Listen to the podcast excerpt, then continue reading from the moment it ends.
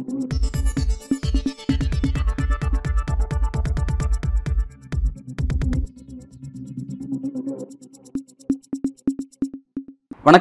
இது news focus Tamil. இன்றைய நேர்காணலில் நாம் சந்திக்க இருக்கும் நமது சிறப்பு விருந்தினர் மூத்த பத்திரிகையாளர் திரு மணி அவர்கள். வணக்கம் சார். வணக்கம் அன்பு. அண்மையில் தெலுங்கானாவில் பிரதமர் நரேந்திர மோடி பேசும்பொழுது இங்கே திமுக அரசை குறித்து திமுக அரசு இங்கே இருக்கக்கூடிய இந்து கோயில்களை கைப்பற்றி ஆக்கிரமிச்சிருக்கு அப்படின்னு சொல்லி ஒரு விஷயத்தை குறிப்பிட்டார். இதை வந்து காங்கிரஸ் கட்சி கேட்க மாட்டேங்குது. அப்போ காங்கிரஸ் இந்தியா உள்ளிட்ட கூட்டணி வந்து இந்துக்களுக்கு எதிராக இருக்குது அப்படின்னு சொல்லி அவர் பேசியிருக்காரு. இப்படி பார்க்குறீங்க சார்? அண்ட புழுகு ஆகாச புழுகுன்னுவாங்க. அதுதான் இது. குறைந்தபட்ச நேர்மை கூட பிரதமரிடம் இல்லை என்பதற்கு இந்த பேச்சு மேலும் ஒரு எடுத்துக்காட்டு. இந்து சமய அறநிலையத்துறையின் வரலாறு தெரியாமல் அல்லது தெரிந்தும் திரித்தே மோடி அவர்கள் இதை பேசியிருக்கிறார். நூற்றாண்டுகளுக்கு மேல் பழமை வாய்ந்தது இந்த இந்து சமய அறநிலையத்துறை என்கின்ற அந்த துறை. ஆயிரத்தி தொள்ளாயிரத்தி இருபத்தி ரெண்டாம் ஆண்டு காலத்தில் கொண்டு வர கொண்டு வரப்பட்ட ஒரு சட்டத்தின் மூலம் ஆயிரத்தி தொள்ளாயிரத்தி இருபத்தைந்தில் நடைமுறைக்கு வந்தது. கிட்டத்தட்ட நூறு ஆண்டுகளை கடந்து வெள்ளக்காரன் காலத்திலிருந்தும் அதுக்கு பிறகு நாடு விடுதலை அடைஞ்ச பிறகும் இந்த தமிழ்நாட்டில் இருக்கக்கூடிய கோயில்களில் வந்து இந்து அறநிலையத்துறையோட கட்டுப்பாட்டில் இருக்க கோயில்கள் செயல்பட்டு வருகின்றன. இந்து அறநிலையத்துறையோட கட்டுப்பாட்டில் இல்லாத கோயில்களும் உண்டு. ஆனால் முக்கியமான கோயில்கள் பெரும்பாலான கோயில்கள் இந்து இந்து அறநிலையத்துறையோட கட்டுப்பாட்டில் தான் இயங்கி கொண்டிருக்கின்றன. வெள்ளக்காரங்காலத்தில் இருந்தது அதற்கு பிறகு நாடு விடுதலை அடைஞ்ச பிறகு முத முதல்ல காங்கிரஸ் கவர்மெண்ட் வந்த பிறகு ஆயிரத்தி தொள்ளாயிரத்தி ஐம்பத்தி ரெண்டுலேருந்து அறுபத்தேழு வரைக்கும் காங்கிரஸ் கவர்மெண்ட்டில் இருந்தது. அதன் பிறகு திமுக கவர்மெண்ட்டு அண்ணா திமுக கவர்மெண்ட்டு மாறி மாறி வந்து இன்றைக்கி ஸ்டாலின் கவர்மெண்ட்லேயும் அது கண்ட்ரோல் இருக்குது. இது ஏதோ திமுக தான் கோயில் ஆக்கிரமிச்சதுன்றது ஒரு பச்சை புழுக அண்ட புழுக ஒரு அவ ஒரு அவதூறை மோடி வந்து அள்ளி வீசியிருக்கார். தான் வகிக்கக்கூடிய பதவிக்கு எந்த விதத்திலும் தான் தகுதி இல்லாதவர் பொருத்தம் இல்லாதவர் என்பதை மீண்டும் ஒரு முறை நரேந்திர மோடி நிரூபித்திருக்கிறார். குறைந்தபட்ச நேர்மை கூட இந்திய பிரதமரிடம் இல்லை என்பது இந்த பேச்சிலிருந்து தெரிகிறது. இந்து சமய அறநிலையத்துறை என்பது நூறாண்டு பழமை வாய்ந்தது. இது வந்து சட்ட ரீதியாக நிறுவப்பட்ட ஒரு அமைப்பு. இந்து கோயில்களுடைய கட்டுப்பாடு என்பது வந்து உண்டியல் வச்சா அறநிலையத்துறை கட்டுப்பாட்டில் வந்துடும் நிர்வாகத்தை தான் அரசு மேற்கொள்ளுது இந்த அறநிலையத்துறை மேற்கொள்ளுதே ஒழிய அதில் இருக்கக்கூடிய பூஜை புனஸ்காரணம் வழிபாட்டு முறைகளில் எந்த தலையீடும் கிடையாது. பல ஆயிரக்கணக்கான கோயில்கள் ஸ்டாலின் கவர்மெண்ட் வந்த பிறகு குடமுழுக்கு அதாவது கும்பாபிஷேகம் செய்யப்பட்டிருக்கின்றன. கோயில்கள் பிரமாதமாக நிர்வகிக்கப்படுகின்றன. இந்தியாவின் வேறு சில மாநிலங்களிலும் அரசு தான் கோயில்களை நடத்துது கட்டுப்பாட்டில் இருக்குது. இது தெரியாமல் ஒரு புழுக மோடி வந்து அழுத்து விட்டிருக்கிறார். அதிமுக கவர்மெண்ட்டு ஜெயலலிதா கவர்மெண்ட்டு இவங்க ஒட்டி உறவாடின எடப்பாடி கவர்மெண்ட்டில் இந்த அறநிலையத்துறை கட்டுப்பாட்டில் தானே கோயில் இருந்தது. அப்போ வாய் திறக்க வேண்டியது தானே? இவர்கள் எந்த நேர்மையும் இல்லாத ஒரு மோசமான அரசியல்வாதிகள் என்பதற்கு பிரதமரின் இந்த பேச்சு ஒரு எடுத்துக்காட்டு. இதை பிஜேபியில் இருக்க ஒரு நாளாந்தர பேச்சாளரோ தெருமுனை பேச்சாளர்களோ ஆர்எஸ்எஸில் இருக்கக்கூடிய மதவெறியர்களோ பேசிட்டு போனால் நமக்கு ஒதுக்கி தள்ளிடலாம் அதை. நாட்டின் பிரதமர் இப்படி பேசுகிறாரு போய் பேசலாமா ஒரு பிரதமர்? இந்து அரண் இந்து அறநிலையத்துறையை கலைத்துவிட்டு கோயில்களிலிருந்து அரசு வெளியேற வேண்டும்னு மோடி சொன்னார்னா அது எனக்கு புரியுது. அது லாஜிக்கலி கரெக்டு அந்த கருத்தில் எனக்கு உடன்பாடு இல்லை. ஆனால் அப்படி சொல்கிறதுக்கு மோடிக்கு உரிமைக்கு உண்டு பிஜேபிக்கு உரிமை உண்டு ஆர்எஸ்எஸ்க்கு உரிமை உண்டு. கோயில்களிலிருந்து அரசு வெளியேற வேண்டும். தர்மகர்த்தாக்களிடம் அறங்காவலரிடம் கொடுத்துட்டு நீங்கள் வெளியில் போயிடுங்க. அரசுக்கு கோயிலில் இடம் கிடையாது. நாங்கள் நிர்வகிச்சுக்கிறோம் அல்லது நாங்கள் வேறு ஏற்பாட்டை பண்ணிக்கிறோன்னு மோடி சொல்கிறாருன்னா பிஜேபி சொல்லுதுன்னா ஆர்எஸ்எஸ் சொல்லுதுன்னா அது எனக்கு புரியுது. அதில் ஒரு தவறும் கிடையாது. இந்து அறநிலையத்துறை கோயில்களிலிருந்து வெளியேற வேண்டும்னு மோடி சொன்னார்னா அதில் எந்த பிரச்சனையும் கிடையாது. அது அவருடைய கருத்து. ஆனால் ஆக்கிரமிச்சிருக்குன்ற வார்த்தை இருக்குது பார்த்தீங்களா அது ரொம்ப ரொம்ப அபத்தமானது அவதூறானது தவறானது. கைப்பற்றி ஆக்கிரமிப்பு அப்படின்னா கைப்பற்றினா யார்கிட்ட இருந்து யார் கைப்பற்றணும் கிட்டனது கைப்பற்றினாங்க? நான் கேட்குறேன் இது வந்து திமுக கவர்மெண்ட் இருபத்தொன்னில் பண்ண மாதிரி ஒரு புழுகு மூட்டை அழுத்து விடுறாரு. இவரெல்லாம் ஒரு பிரதமரா? எடப்பாடி கவர்மெண்ட்ல இதுதானங்க நிலைமை. நீ கூடி கொலாவன எடப்பாடி முதலமைச்சராக இருக்கும்போது அந்த நாலரை வருஷத்தில் யார் கட்டுப்பாட்டில் கோயில் இருந்தது? இன்றைக்கி எடப்பாடியோட இருக்க ஸ்டாண்ட் என்ன? உன் கூட்டணியில இருந்து இன்றைக்கி வெளியில் போயிட்டாரு சரி. உன் கூட்டணியில் இருக்க பாமகவோட ஸ்டாண்ட் என்ன? குறைந்தபட்ச நேர்மை கூட ஒரு பிரதம மந்திரிக்கு இல்லைன்னா பேசுவதற்கு என்ன இருக்கிறது? நம் காலகட்டத்தின் கொடுமை இது. ஒரு பிரதம மந்திரி நாலாந்தர பேச்சாளரை போல பேசுவதும் பச்சை புழுகு மூட்டை அவுத்து விடுவதும். நான் இப்பயும் சொல்கிறேன் கோயில்களிலிருந்து அரசு வெளியேற வேண்டும் தமிழ்நாட்டில். இந்த அறநிலையத்துறையை கட்டுப்பாட்டில் கோயில்கள் இருக்கக்கூடாது என்று சொல்லுவதற்கான உரிமை பிரதமருக்கு இருக்கிறது பாஜகவுக்கு இருக்கிறது ஆர்எஸ்எஸ்க்கு இருக்கிறது. அது வேறு. ஆனால் கோயில்களை திமுக ஆக்கிரமித்திருக்கிறது என்பது பச்சை பொய் அண்ட புழுகு. தெரிந்தே தெரிந்தே வரலாறை திரிக்கிறார் மோடி. முதல்வர் ஸ்டாலின் வந்து காலதாமமாக கண்டனம் தெரிவிச்சார். பட் தெரிவிச்சாரும் அவர் என்ன விஷயம் சொன்னார்னா ஒரு மாநிலத்தோட விவகாரத்தை இன்னொரு மாநிலத்தில் பேசுவதே வந்து ஒரு நாகரிகமற்ற செயல். இதை கூட பிரதமர் மோடி வந்து புரிஞ்சுக்காம பேசுறாரு அப்படிங்கிறதெல்லாம் வந்து குறிப்பிட்டு கண்டிச்சு அவரோட கரெக்ட் தான். ஒரு மாநிலத்தோட விவகாரத்தை இன்னொரு மாநிலத்தில் பேசுறது வந்து அவலமான விஷயம். சரி எனக்கு அது கூட ஒரு பெரிய விஷயம் இல்லை. ஏன்னா அது வந்து ஒரு மாநிலத்தோட விஷயம்னு பார்க்கக்கூடாது. இப்போ என்ன நடக்குது? வெளிப்படையாக பேசுவோம். என்ன நடக்குது? திமுகவை இந்துக்களுக்கு எதிரான கட்சின்னு கட்டமைக்கிறதுல பிஜேபி உறுதியாக இருக்குது அந்த செயல் திட்டத்தின் ஒரு வடிவம் தான் பிரதம மந்திரி வந்து கோயில்களை திமுக ஆக்கிரமித்திருப்பு என்று பேசுவது. இது வேறு மாநிலத்தில் போய் பேசுகிறதுன்றது என்னென்னா அது பொலிட்டிக்கல் அஜெண்டா அதாவது இந்தியா கூட்டணியில் திமுக முக்கிய அங்கம் வகிக்குது. திமுக வந்து இந்த சனாதன பேச்சுக்களை அவர்கள் தவிர்த்திருக்க வேண்டிய அந்த பேச்சு சனாதன பேச்சு. தேவையில்லாமல் உதயநிதி வாயை கொடுத்து பிரச்சனையை வம்பை வ- வே- தேவையில்லாமல் வம்பை விலைக்கு வாங்கினார். அதன் பிறகு ஆராசா அதற்கு ஒருபடி மேலே போய் கீழ்த்தரமாக கேவலமாக பேசினார். அதனுடைய விளைவு திமுக இந்து விரோத கட்சி என்கின்ற ஒரு தோற்றத்தை ஏற்படுத்த பாஜக முயற்சிக்கிறது. உண்மையிலே வந்து திமுக இந்துக்களுக்கு எதிரான கட்சியெல்லாம் கிடையாது. அப்படி இருந்ததுன்னா எண்பத்தஞ்சு சதவீத வாக்குகள் இருக்கக்கூடிய ஒரு இந்துக்கள் இருக்கக்கூடிய மாநிலத்தில் திமுக எப்படி திரும்ப திரும்ப ஜெயிக்கும்? இதன் மூலம் மோடி என்ன பண்ணுறாருன்னா இந்தியா கூட்டணி இந்துக்களுக்கு எதிரானதுன்னு கட்டமைக்க விரும்புகிறார் அந்த செயல் திட்டத்தின் ஒரு நோக் ஒரு அங்கம் தான் கோயில்களை திமுக ஆக்கிரமிச்சிருக்குன்றது. அவங்க ஆங்கிளில் அவங்க தெளிவாக இருக்காங்க. அப்படி தான் நம்ம இதை பார்க்க முடியும். ஒரு மாநிலத்தோட விவகாரத்தை இன்னொரு மாநிலத்தில் பேசுறதுன்றதே தவறுன்னு வந்து பிர- ஸ்டாலின் சொல்வது என்பது ஒரு விதத்தில் சரியாக இருந்தாலும் இன்னொரு விதத்தில் வந்து அது போதிய ஒரு பதில் இல்லை. அதாவது வந்து இது லார்ஜர் அஜெண்டாவாக பிஜேபி இதை கொண்டு போக விரும்புது. இது தமிழ்நாட்டில் இந்து கோயில்கள் யார் கட்டுப்பாட்டில் இருக்கணும் என்கின்ற பிரச்சனையை மோடி வெளிமாநிலத்தில் போய் பேசுகிறார் என்பது இது ஒரு மாநிலத்தின் பிரச்சனை என்கின்ற அளவில் மட்டும் ஸ்டாலின் பார்ப்பது சரியான புரிதல் கிடையாது. அவங்க தெளிவாக இருக்காங்க பிஜேபி இந்து இந்துக்களுக்கு எதிரான கட்சி திமுக அந்த திமுக முக்கிய அங்கம் வகிக்கக்கூடிய இந்தியா கூட்டணியும் இந்துக்களுக்கு எதிரானது என்பதுதான் அவர்களுடைய அந்த செயல் திட்டம். அதை தான் பிரதம மந்திரி செய்கிறாரு எனவே ஸ்டாலினுடைய பதில் வந்து கரெக்டு தான். இன்னும் சற்று காரமாக அது இருந்திருக்கலாம். பிரதமர் நரேந்திர மோடிக்கும் இல்ல ஆர்எஸ்எஸ்க்கோ வந்து இந்த கோவில் விவகாரம் அப்படிங்கிறது அவங்களுடைய சித்தாந்தத்தோட தொடர்பு கொண்டது. அயோத்தியில ராமர் கோவில் விவகாரம் பார்த்தோம். பிறகு ஞானோவி மசூதி கையில் எடுத்திருக்காங்க. பிறகு மதுரால ஷாஹி மசூதி கூட கையில் எடுக்கிறதுக்கான திட்டங்கள் வச்சிருக்காங்க. வட மாநிலத்தில் அந்த பார்ட்டிஸ் அவங்களுக்கு கை கொடுத்துருக்கு. இப்போ அதை வந்து தென் மாநிலங்களில் தமிழ்நாட்டில் அதை துவக்கிறதுக்கான ஒரு வாய்ப்பை இதன் மூலமா நிறுவ பார்க்குறாங்களா? எஸ் கரெக்ட் உங்கள் கேள்வியிலேயே பதில் இருக்குது அதன் மூலமாக அவர்கள் நிறுவ பார்க்கிறார்கள் என்பதுதான் உண்மை. ஆனால் இங்கே அது வெற்றி பெறாது. வெற்றி பெறாது என்பதால் நாம் வந்து அமைதியாக வாழாக இருந்து விட முடியாது மெத்தனமாக இருந்துட முடியாது. இருபத்தி நாலு மணி நேரமும் முந்நூற்றறுபத்தஞ்சு நாளும் நாம் விழிப்புடன் இருக்க வேண்டும். ஏன்னா அவர்கள் வந்து வட இந்தியாவில் மேற்கொண்ட அந்த மதவாத அரசியல் ஐநூறு வருஷத்துக்கு முன்னால் ம கோயிலை அடிச்சுன்னு மசூதி கட்டினான்னு ஒரு பச்சை புழுக அண்ட புழுக சொல்ல வேண்டியது. அப்புறம் ஆர்கியாலஜிக்கல் சர்வே இந்தியா வச்சு அதை ஆராய்ச்சி பண்ண வேண்டியது. இந்த மாதிரி எத்தனை கோயிலை எத்தனை மசூதி இடிக்க போகிறீங்க கடப்பாறை எடுத்து நீங்கள் சுத்த வேண்டியதான் காட்டு மிராண்டி காலத்துக்கு இந்தியாவை அழைத்து சென்று கொண்டிருக்கிறது பாஜக. ஐநூறு வருஷத்துக்கு முன்னால் பார்த்தீங்கன்னா வந்து பல ம- கோயில்கள் இடிக்கப்பட்டு தான் மசூதிகள் கட்டப்பட்டது என்பது உண்மை. அது என்றைக்கும் நடந்தது. இன்றைக்கி வரலாறில் திரும்ப நீங்கள் திருத்தறதுன்னு புறப்பட்டிங்கன்னா கடப்பாறை எடுத்துன்னு தான் சுற்றணும் ஒரு நாகரிக சமூகத்தில் இது இருக்குமா? தாலிபான்கள் ஆப்கானிஸ்தானில் பண்ணுறதுக்கும் பிஜேபி ஆர்எஸ்எஸ் இந்தியாவில் போய் ஞானவாப்பி மாஸ்க்கு ஷாஹித் தர்காவெல்லாம் பண்ணுறதுக்கும் என்ன வித்தியாசம்? அடிப்படையில் ரெண்டு ஒன்று தான். இதைத்தான் மக்கள் புரிந்து கொள்ள வேண்டும். அவர்கள் வந்து தெளிவாக வட இந்தியாவில் இந்துக்கள் முஸ்லீம்கள் என்று பிரித்து ஆண்டது போல தமிழகத்தில் இந்துக்கள் முஸ்லிம்கள் என்று பிரிக்க வேண்டும் என்று ஆளாய் பறக்கிறார்கள்.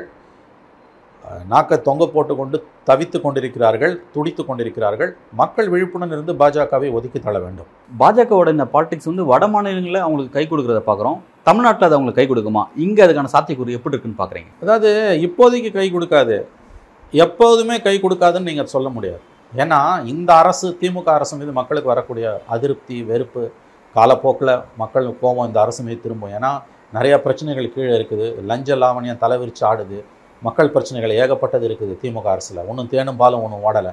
அப்போ அந்த அதிருப்தி அதிகமாக அதிகமாக அதிகமாக அண்ணா திமுக பக்கம் போகிறதுன்றது அந்த கட்சி ரெண்டாக உடஞ்சிருக்கிறதுனால ரெண்டாவது அவர்களும் வந்து ஏற்கனவே ஊழலில் மூழ்கி முத்தெடுத்தவர்கள் என்பதால் ஒரு புதுசாக ஏன் ஒருத்தரை ட்ரை பண்ணக்கூடாதுன்ற ஒரு எண்ணம் மக்களுக்கு வரலாம். காலப்போக்கில் வரலாம். அடுத்த தேர்தலில் வராது.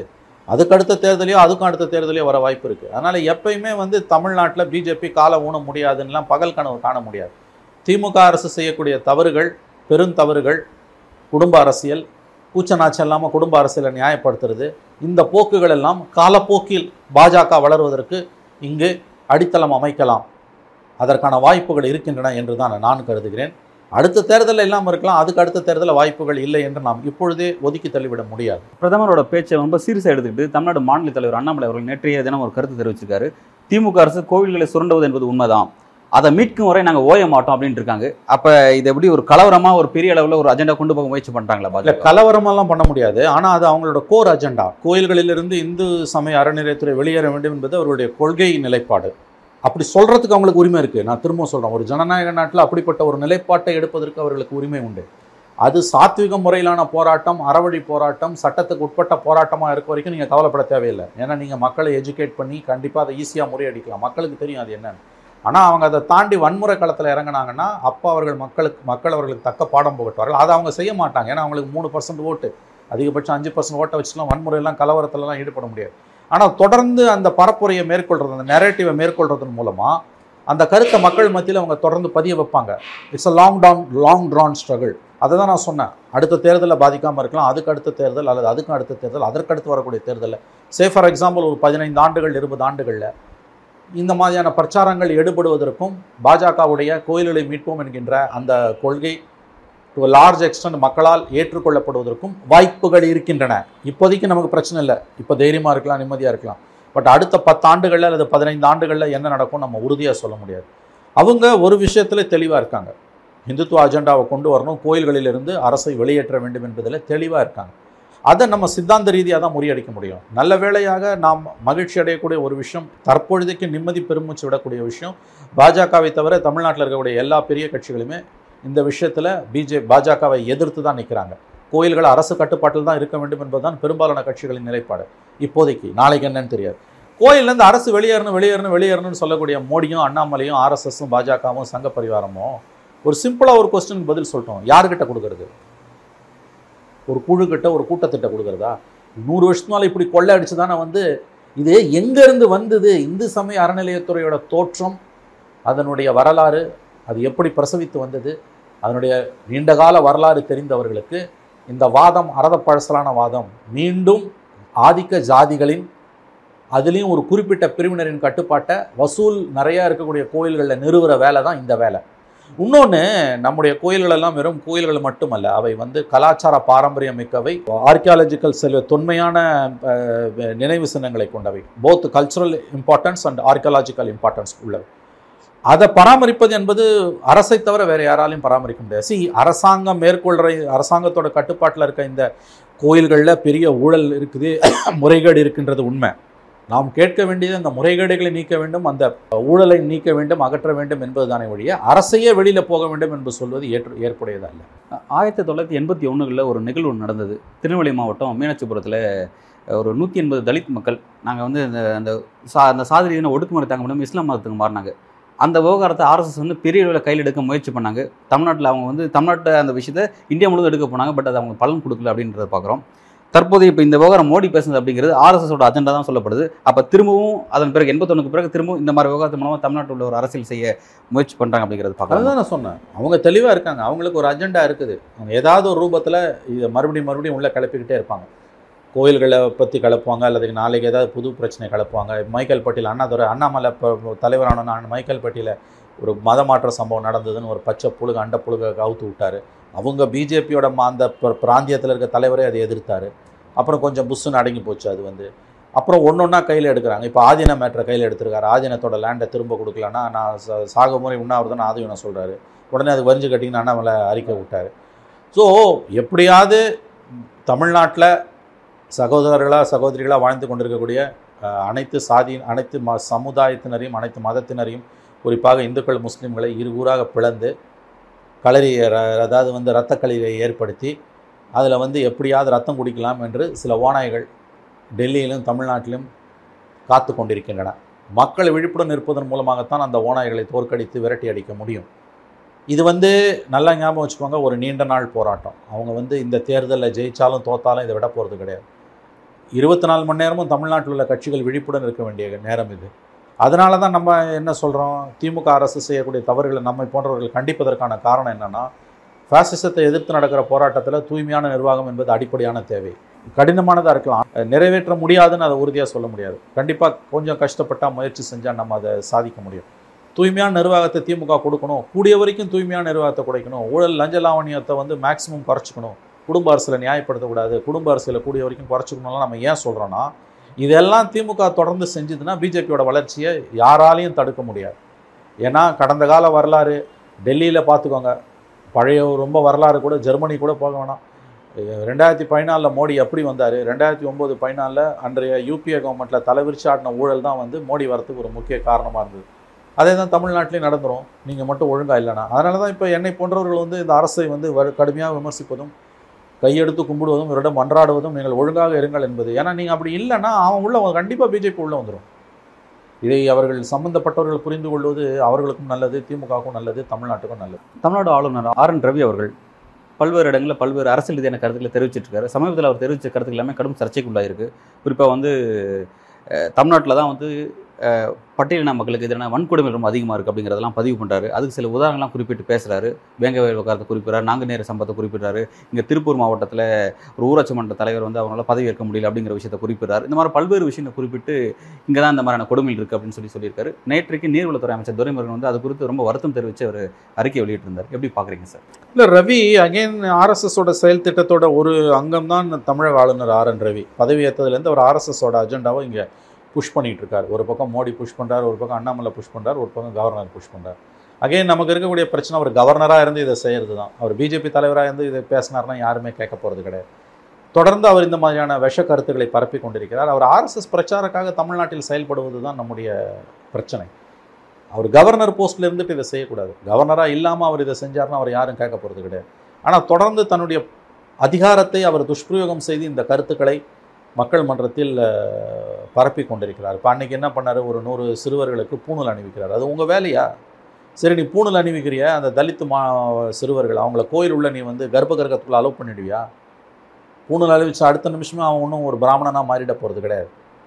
அவனை வந்து நீ கோயிலில் ஒரு பிராமணர்கள் பிராமணர்கள் கண்ட்ரோலில் இருக்கக்கூடிய கோயிலில் இந்த பூஜை ம- பூணூல் போட்ட இந்த பசங்களில் யாராவது ஒரு பத்து பேரை முழு பயிற்சி கொடுத்து அரசாங்கம் ஆகம பயிற்சி கொடுக்குது. இந்த பத்து பசங்களையும் நாளைக்கு வந்து நீ வந்து ஓ கோயில் உள்ள வந்து பூசாரியாக்க அனுமதிப்பியா? மாட்டேல்ல அப்புறம் யாரை ஏமாத்துறதுக்கு இந்த பூணூல் போடுறேன்னு சரி பூணூல் போடுறது மூலமாக நீங்கள் என்ன சொல்ல வரீங்க? பூணூல் போடாதவன்லாம் அசுத்தமானவன் சொல்ல வரீங்களா?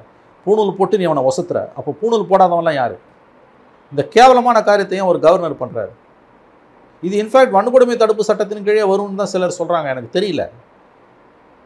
ஒரு குரூப் ஆஃப் சில்ட்ரனை பசங்களை கூப்பிட்டு நீ பூணூல் போடுற. முதல்ல இந்த அதிகாரத்தை உனக்கு யார் கொடுத்தா? பூணூல் தனக்கு வேணுமா வேணாமான்னு முடிவு செய்யக்கூடிய அதிகாரம் பதினெட்டு வயசு ஆன ஒரு பையனுக்கு இருக்குது. குழந்தை கிடையாது. அது பிறப்பால ஒரு பிராமணனா இருந்தானா அவங்க அம்மா அப்பா முடிவு பண்ணுவாங்க. பிறப்பால அவங்க பிராமணர்கள் கிடையாது. அவன் பூணூல் போடணுமா வேணாமா? இதோட ஆதி திராவிட? சமூகம் ஆதி திராவிட சமூகம். இந்த பூணூலோட அர்த்தம் என்ன? பூணூலோட முக்கியத்துவம் என்ன? ஒரு பதினெட்டு வயசு பையனுக்கு அவன் மேஜர் ஆகாதப்ப அவன் முடிவெடுக்க முடியாதப்ப அவனை நீ வந்து கட்டாய மத மாற்றம் மாதிரி தானே இது வந்து கட்டாய பூணூல் மாற்றமோ? நீ அவனை சரி பூணூல் போடுறிய அவனை எங்கே வந்து பிராமணன் ஏதாவது ஒரு பிராமணன் அவனை பிராமணன்னு தான் வீட்டில் சேர்த்துப்பானா இது என்ன மோசடி இது? ஒரு பதினெட்டு வயசான ஒருத்தனை அவன் முடிவெடுத்து பூணூல் போட்டுக்கிறேன்றான் நீ போட்டு விட்டினா கூட எனக்கு அது புரியுது. எனக்கு அது புரியுது. அவன் விருப்பப்பட்டா அவன் போட்டுக்கிறான் பூணூல். பதினெட்டு வயசு கீழே இருக்கக்கூடிய சிறுவர்கள் வந்து மைனர்ஸு அவனை வந்து மதம் மாத்துறதுக்கு ஈக்குவலானது இது. என்ன செய்கிறார் இந்த ஆளுநர் இவருக்கு ஏன் இந்த வேலை? இதெல்லாம் ஒரு கவர்னர் வேலையா? எவ்வளோ சிக்கலான சப்ஜெக்ட் இது. ஆதி திராவிட மாணவர்களை கூட்டு வந்து நீ பூணூல் போடுற சரி. பிராமணர்களுக்கு கிடைக்கக்கூடிய எல்லா சலுகைகளும் உரிமைகளும் அவனுக்கு கிடைக்குமா? ஸ்ரீரங்கம் கோயிலுள்ளேயோ மீனாட்சி அம்மன் கோயிலுள்ளேயோ பார்த்தசாதி கோயிலுள்ளேயோ அவன் போய் அர்ச்சனை பண்ண முடியுமா? கர்ப்பகிரகத்துக்குள்ளே போய் தொட முடியுமா அவன்? நாராயணனையோ சிவலிங்கத்தையோ தொட முடியுமா? காலை வைக்க முடியுமா அவன் கர்ப்ப கர்ப்ப கிரகத்துக்குள்ள சரி பூணூல் போடுறது மூலமாக நீ என்ன சொல்ல வர? பூணூல் போடாதவன்லாம் சூத்திரன்னு சொல்கிற இல்லையா? இது வன்கொடுமை தடுப்பு சட்டத்தில் வருமா வராதா? யார் கொடுத்தது உனக்கு இந்த அதிகாரத்தை? அவன் பூணூல் போட்டுக்கிறதுக்கும் போடாமல் இருக்கிறதுக்கும். அவன் பதினெட்டு வயசு மேலே ஆ ஆறுந்ததுன்னா மறுபடியும் சொல்கிறான் பகுத்தாய்வக்கூடிய அறிவு அவனுக்கு இருந்திருக்கும் மேஜர் மேஜர் அவன். வாக்களிக்கக்கூடிய உரிமை இருக்குது. பதினெட்டு வயசு இருக்கக்கூடிய சிறுவர்கள். ஜுவனைல் அப்போ ஒரு மத சடங்கு அவன் மேலே அவங்க அம்மா அப்பா முடிவு பண்ணாங்களான்னு நமக்கு தெரியாது. அவன் மேலே திணிக்கிறதுக்கான அதிகாரம் உனக்கு என்ன இருக்குது உங்களுக்கு யார் கொடுத்தது இந்த அதிகாரத்தை? அருவறுப்பா இல்லை இது. பூணூல் போட்டுக்கிறது தான் வந்து யோகியதின் லட்சணமா? சுய மரியாதை உள்ள எந்த ஒரு மனிதனாவது பார்ப்பனா பிறக்காத எவனாவது ஒருத்தன் இதை ஏற்றுப்பானா என்ன செய்கிறார் இந்த ஆளுநர்? ஏன் இந்த வேலை அவருக்கு? ஆகவே தமிழ்நாட்டில் உள்ள கட்சிகள் அனைவரும் ஒன்று திரண்டு இந்த இந்துத்துவ அஜெண்டாவை முறியடிக்க வேண்டும். அண்ணாமலை செஞ்சா கூட இதை புரிஞ்சுக்கலாங்க. அவர் கட்சிக்காருங்க. எனக்கு அண்ணாமலையோட எந்த பிரச்சனையும் கிடையாது. அவர் பொலிட்டிக்கல் அஜெண்டாவை முன்னெடுத்துட்டு போறாரு. அவ்வளவுதான். கவர்னர் கான்ஸ்டியூஷனல் போஸ்டிங்ல உட்காந்துட்டு இதெல்லாம் எப்படி செய்றாரு அவர்? அதான் துரைமுருகன் அவர்கள் கேட்குறாங்க நீங்கள் அதை ரிசைன் பண்ணிட்டு வந்து ஆர்எஸ்எஸ் கரெக்ட் தான். நீ ஆர்எஸ்எஸ் பிரச்சாரக்கா வந்து பண்ணு. நீ கவர்னரா உட்காந்துட்டு பூணூல் போடுற வேலையெல்லாம் பண்ணுறேன்னா அது உன் வேலையா அது? உனக்கு யார் இந்த அதிகாரத்தை கொடுத்தது? என்ன சொல்ல வரீங்க நீங்க இது மூலமா? பூணூல் போடாத மற்ற ஆதிராவிட ப பசங்களும் அல்லது வந்து இடைநிலை சாதியில் இருக்கவங்களும் எல்லாருமே வந்து செகண்ட் கிளாஸ் சிட்டிசன் நீ. பார்ப்பனர்கள் தான் number one class one citizen மற்றவங்களாம் செகண்ட் கிளாஸ் சிட்டிசன் நீ சொல்ற. பூணூல் போடுறது மூலமா நீ என்ன சொல்ல வர? இதுவரை அவர் அது குறித்து எந்த விதமான கருத்துக்கும் தெரிவிக்கவே இல்லை. சொல்ல மாட்டாருங்க. பத்த வச்சுட்டு போயிட்டே இருப்பார். நீ அடிச்சுன்னு சாவுங்கடான்னு வரவர் இதுதானே அவர் அனுப்பியிருக்கான் டெல்லியிலேருந்து. ஒரு பக்கம் அண்ணாமலை போய் பச்சை புழுக அண்டை புழுக ஜம்மு காலத்தில் வடிகட்டின புழுக பேசிட்டு போயிட்டே இருக்க வேண்டியது. இன்னொரு பக்கம் இந்த ஆளுநர் அவரோட அஜெண்டாவை அப்படியே வாழைப்பத்தில் ஊசி ஏற்றுற மாதிரி சொருவிட்டு போயிட்டே இருக்க வேண்டியது. ஸோ தமிழ்நாட்டை எப்படியாவது சுடுகாடாக மாற்ற பாஜக எத்தனைத்து கொண்டிருக்கிறது? அந்த பர்ஃபெக்ட் அஜெண்டாவில் ஒரு கதாநாயகன் ஆளுநர் ரவி இன்னொரு கதாநாயகன் அண்ணாமலை இன்னொரு கதாநாயகன் நரேந்திர மோடி. முக்கூட்டு இது. எப்படியாவது தமிழ்நாட்டை வாழ விடாமல் நாசம் பண்ணுன்றதுல உறுதியாக இருக்காங்க. நன்றி சார் நன்றி.